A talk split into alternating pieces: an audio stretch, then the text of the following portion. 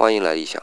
昨天聊了“女”字，说的是“女”这个字形的变化，无论是大还是小，它已经在哪里了。但是有很多小伙伴昨天给我留言说“女”这个字是明显的男尊女卑，最主要的就是屈膝跪地的形象。那么我今天先不急着聊如何从“女”到“母”这个字啊，就先来聊聊“女”这个字是否体现男尊女卑。在我看来，恰恰相反，“女”这个字是女性受到尊重的表现。首先是这个屈膝跪坐。要知道，中国的跪坐是一直到魏晋南北朝的。在这之前，上到国君，下到平民，有教养的坐姿都是跪坐。这种除了席地没有今天的椅子的原因外啊，和中国的着装也有关系。我们中华的服饰是没有内裤的，女性下身穿裙，男性下身着裳，也就是裙子。这样的穿法，再加上没有椅子，除了跪坐，其他的坐姿啊都会很不文雅。这发挥一下想象力就能知道了啊。那么为什么又是尊重呢？还是坐姿？